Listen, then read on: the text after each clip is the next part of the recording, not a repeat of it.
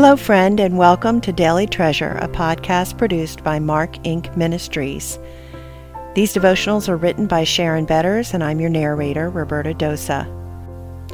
This week, our guest writer is Sherry Kendrick, and today's devotional is called Community. Today's treasure A new commandment I give you, that you love one another, just as I have loved you, you also are to love one another. By this, all people will know that you are my disciples, if you love one another. John 13, 34 through 36. In these five years of grieving, experiencing God's steadfast love, and recognizing evidence of the Holy Spirit working has shown me God's presence. Another way I have known God's presence is through His people. My immediate and extended family, my church family, and my friends have cared for me. In the beginning, my church family was there to worship with me at Mike's funeral. They provided meals and helped do practical things as we planned the funeral. They served food to the guests who came. In the weeks after, my children had to return to their homes, and the deacons made sure my home was secure for me to live in by myself. Someone with expertise helped me figure out where to go for all the financial questions. Others helped me find yard service, a water service, and an air conditioning service. The first time I had to have my car repaired, someone picked me up and took me back to get it. I joined a small group of couples who included me warmly and easily, even though I was a widow. People sat with me in worship, especially communion where I heaved and cried for months. Their physical presence and willingness to be with me was a tangible reminder that God had not abandoned me. My children call to talk to me regularly. It has helped me to know exactly when I'm going to see them again, so we always plan the next visit as the current visit ends. My sister got me a puppy to keep me company. Mike's mom and I spent lots of time on the phone, especially as Mike's dad's health declined and he eventually joined Mike in heaven. Our shared widowhood has given us a glimpse into each other's hearts. Immediate and extended family have been part of my healing process. They reflect God's goodness to me in their care for me. Friends are available to have meals and to celebrate milestones with me they have invited me into their homes for the holidays when I will not have immediate family with me. They join me in my home when I ask them to come. For my 60th birthday, I threw myself a child birthday party, complete with a bounce house and water slide, and invited all the families from our church. My children helped do all the decorations, food, and parking. We had a 150 people come. I had promised them I would never do it again, but it was perfect for my heart at that time, and they were willing to care for me in this way. Family and friends being willing to include me and celebrate with me show me their love as an extension of God's love poured out through them. In John 13 34 through 36, the scripture says, A new commandment I give to you, that you love one another just as I have loved you, you also are to love one another.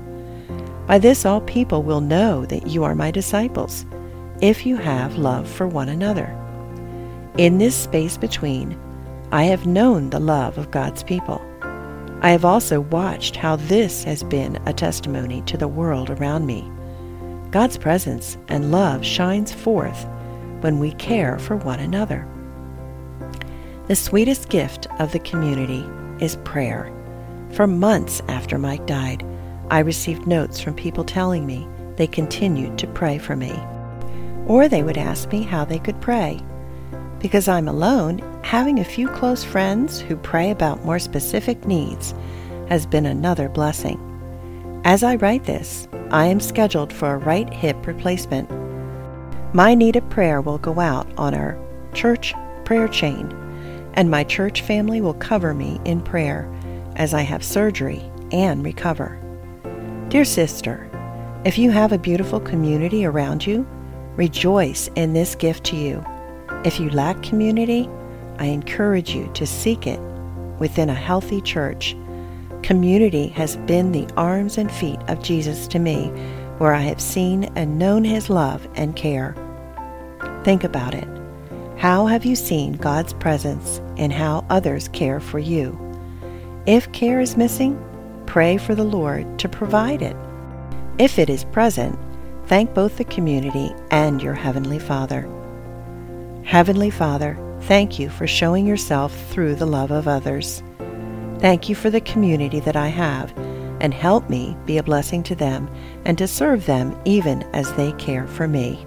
Well, friends, we are almost finished our What She Said series, and I know that you will agree that Sherry Kendrick is amazing as a writer and helping us to wrap up a great series with our guest writers. I want to introduce you to another woman who is a great writer and who has influenced people across the world through her writing. Her name is Clarissa Moll. That's Clarissa Moll.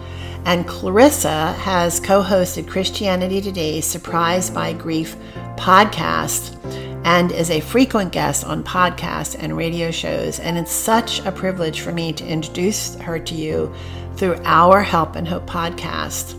I met, I met Clarissa through her book Beyond the Darkness A Gentle Guide for Living with Grief and Thriving After Loss. And friends, I, I wish I'd had this guide after we lost our son Mark. And so Clarissa and I talk frankly about the grief journey, and she talks frankly about the sudden death of her young husband, Rob, and how that impacted not just her, but her four young children.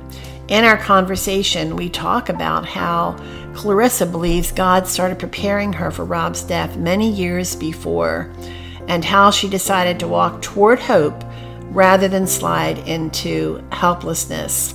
We talk about the different stages of grief and the fact that there really is no straight line where we can assign a specific stage to anyone.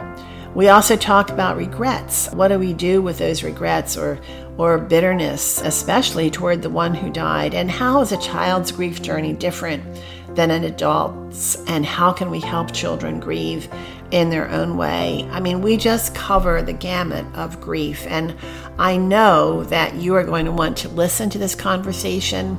It will help you understand a grieving person's heart and a grieving person's uh, journey in ways that are intimate and will help you come alongside of that person and be better equipped to uh, encourage them in ways that help turn their hearts toward Jesus.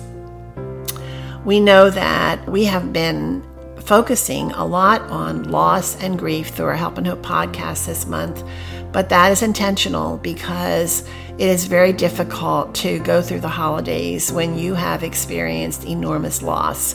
And so it's our prayer that you will help your friends find these resources, that you will share them with them, tell them to go to helpandhopenow.org, but actually you can go to helpandhopenow.org, find my conversation with Clarissa and share it with your friend. Share it with that loved one who is really struggling with grief right now. I know this conversation is going to give great encouragement and hope to the brokenhearted. I'm Sharon Betters. Thanks so much for joining us for this uh, Daily Treasure podcast, and I look forward to being with you tomorrow.